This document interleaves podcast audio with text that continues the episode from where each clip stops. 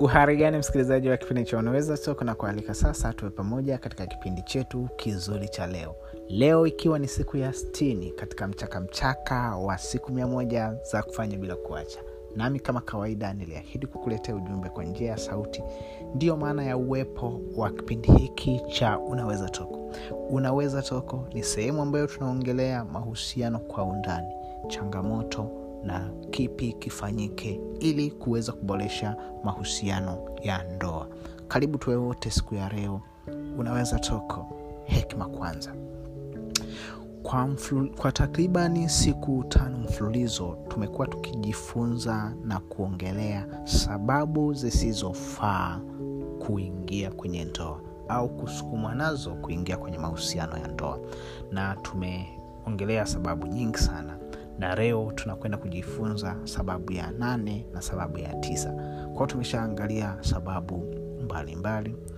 na kwa jana tulimalizia au tulijifunza sababu ambazo uh, zina kwamba sio sababu za msingi za wewe kukusukuma kuingia kwenye mahusiano na kama ulipitwa au hukuisikiliza episodi iliyopita naomba ukaisikilize ni episodi nzuri sana. Utajifunza vitu vingi vya muhimu katika episodi hiyo sasa leo tunakwenda kuangalia sababu hizi mbili. Sababu ya kwanza ni sababu ya uh, ambayo ni ya hovyo kabisa kuingia kwenye mahusiano ni sababu ya kutaka uh, ya kutoka kujitegemea na hivyo unaingia kwenye mahusiano kutaka mtu ambaye unaweza ukamtegemea kwenye, kwenye ndoa. Ni kwamba kuna kuna ukweli kwamba kuna malezi tofauti tofauti ya watu katika familia. Kuna baadhi ya watu wanalelewa kwa kiwango cha kwamba wanadekezwa wanakuwa hawawezi kujisimamia hawawezi kufanya maamuzi hawawezi kujiongoza wao kama wao. Sasa anavyofikia umri wa kuingia kwenye mahusiano au kwenye ndoa um, sasa inatakiwa aondoke kwenye mikono ya wazazi ambao ndio waliokuwa wanamlea na walikuwa wanamdekeza walikuwa wanampa kila kitu walikuwa wanamfanyia kila kitu hadi maamuzi. Sasa anavyoingia kwenye ndoa anaingia kwa maana ya kwamba anataka mtu wa kumtegemea. Sasa uh, na mara nyingi uta, utasikia kauli nyingi sana huko mtaani kama mtoto wa mama uh, unajua mtoto wa kwikwa mama. Sasa kuna kuna baadhi ya vijana au wa, vijana ambao wanaingia kwenye ndoa kwa lengo la kuwa kwamba mwenza wake awe ndiye eh, kama yani amtegemee kwa kila kitu. Yaani yeye awe tu kama kiloboto amtumie mwenza wake katika kukizi mahitaji yake ya kila siku. Sasa kwa mfano unaweza ukakuta uh, mwanaume au uh, kijana wa kiume ambaye amedekezwa uh, katika uh, familia hawezi, kuz, hawezi kufanya maamuzi yake kama yeye. Kwamba imajini anaingia kwenye ndoa kuna, ma, kuna majukumu na wajibu wa kama baba kwenye familia halafu huyu hawezi kufanya maamuzi ya kujisimamia yeye mwenyewe. Matokeo yake anavyokutana na zile changamoto kwenye ndoa ambazo anatakiwa atatue au anatakiwa afanye maamuzi anashindwa. Anashindwa kwa sababu haja yani amelelewa hivyo kwamba hawezi kujisimamia na hawezi kutatua matatizo yake yeye mwenyewe. Sasa ndoa ya staili hiyo haiwezi kufika kokote kwa sababu uh, haina misingi ya ndoa. Yaani kwamba kuingia kwenye ndoa ili umtegemee mwenza wako kwa kila kitu akufanyie maamuzi akufanyie kila kitu haiwezekani. Kwa sababu kuna watu tu hawezi imajini hata kufua nguo hata kupangilia ratiba zote za nyumbani. Sasa imajini anavyoingia kwenye ndoa vi, vi, hivyo vitu ha, hawezi kuvifanya. Muda sio mrefu ndoa itamshinda na nishawahi kusikia na kuona watu ambao walilelewa kwa namna hii. Yaani kulikuwa na mdada ambaye amelelewa kwa kupewa kila kitu na alilelewa anafanyiwa kila kitu na wadada wa kazi. Of course familia yao ilikuwa inajiweza. Sasa alivyokuja kuingia kwenye mahusiano akawa hawezi hata kufua nguo. Yaani kwamba imajini hata nguo zake tu za ndani anakuwa ananunua mpya kila siku anatupa hizo ambazo zimechafuka hawezi kuzifua. Sasa maisha ya namna hiyo unavyoingia kwa, kwa mwenza wako wa, sasa yeye alivyoingia kwenye mahusiano yale akawa anamtegemea mwanaume ndio aweze kufanya hivyo. Au kama sio mwanaume basi anatafuta watu au wadada ambao anajenga nao urafiki ambao ndio wanakuwa wanamsaidia zile shughuli pale nyumbani na inafikia hatua sasa huyu mwanaume anaona sasa kama kama kwa nini nilimchukua huyu badala ya kumchukua ambaye sasa anafanya hizi kazi. Imajini hawezi kupika akipika mara moja mpaka wiki mbili yani sasa kuna siku moja ambayo mwanaume alileta mkungu wa ndizi pale nyumbani. Ndizi nzuri tu iweze kupikwa. Sasa huyu dada wa watu akatafuta wale wadada wanaomsaidiaga akawakosa kwa sababu walikuwa kwenye mitihani. Um, alivyotafuta hakuwapata. Kwa hiyo ile ndizi wiki ya kwanza wiki ya pili iko ndani haiwezi kunani mwanaume anakuwa anakuja na nani uh, haipikwi. Basi yani ile ndoa haikuchukua raundi. Yani haikuchukua muda. Kwa sababu ndoa ya namna hiyo mtu anaingia kwenye mahusiano akitegemea kwa sababu alishajengewa utegemezi kwa hiyo anategemea mwenza wake am, achukue ile pati ya wazazi. Ile ambayo wazazi walikuwa anamdekeza na kumlea na kumwendekeza anataka na mwenza wake achukue hiyo nafasi. Lakini mambo huwa hayako hivyo kwenye ndoa. Ndoa inahitaji watu ambao wako tayari kujitegemea. Yaani mpaka uwe tayari kujitegemea ndo utakuwa uko tayari kuingia kwenye ndoa.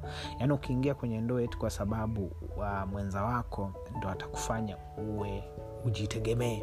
Yaani kwamba umtegemee mwenza wako. Hiyo ndoa haitaweza kufika kokote kwa sababu ndoa inahitaji watu ambao tayari wako independent. Yani unaweza kuishi wewe kama wewe. Yaani uwe uko tayari. Na ndio maana hii concept ya ya, ya nusunusu kwamba kila mtu anakuja na hamsini na hamsini um, halafu mnatengeneza kitu kitu mia. Ndoa huu haiweki kwa staili hiyo. Yaani ndoa inatakiwa uje na asilimia mia moja na mwenzako aje na asilimia mia moja. Ndipo ndoa itaweza kwenda vizuri. Lakini ukija nusu kwamba umtegemee mwenza wako na yeye aje nusu akutegemee wewe hiyo ndoa haitaweza kufika mahali kokote.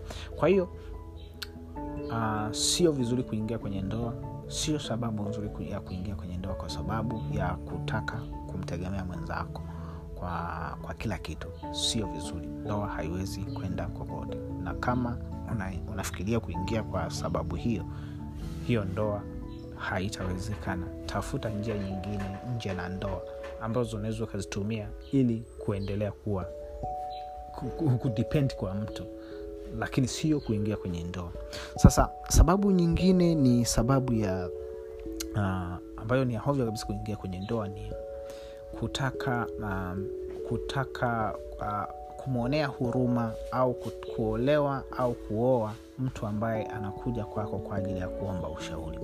Kuna baadhi ya washauri ambao huwa wanaingia sana kwenye mtego huu kwamba just mwanamke amekuja kwako ana shida ana matatizo yake anakuelezea anakuomba ushauri uh, unamhurumia unaamua kuingia naye kwenye mahusiano hatimaye mahusiano ya ndoa sio vizuri.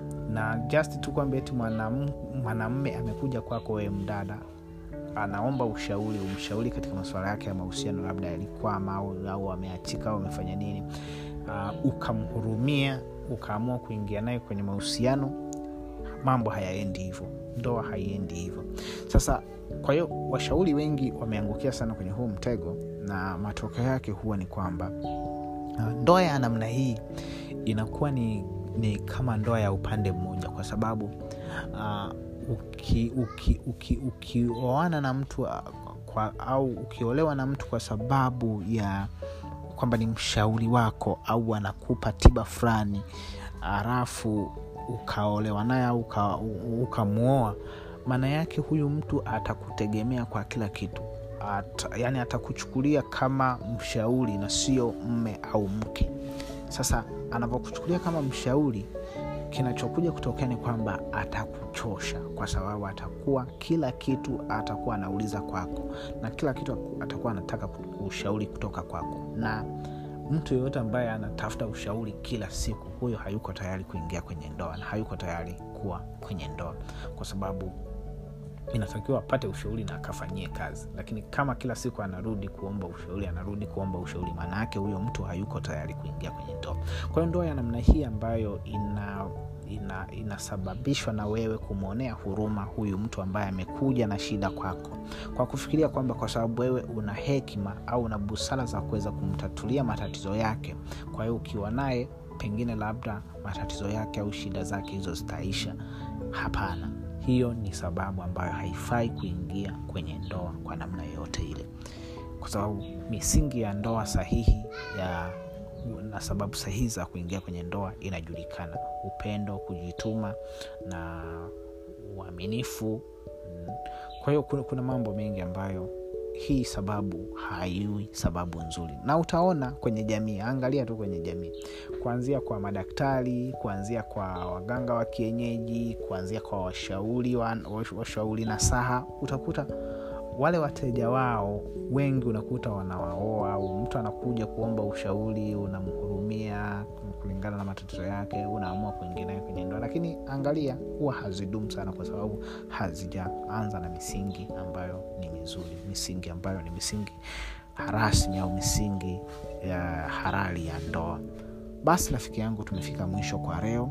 Karibu tena hapo kesho tutaendelea katika kipindi chetu cha unaweza toko unaweza toko hekima kwanza